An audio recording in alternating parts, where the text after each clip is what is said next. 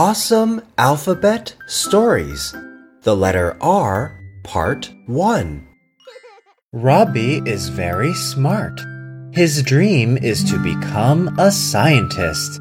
He wants to make rockets that can fly high into the sky. He can make robots out of junk. He also makes the robots race against each other. Sometimes he fails too, but he is not afraid of failure.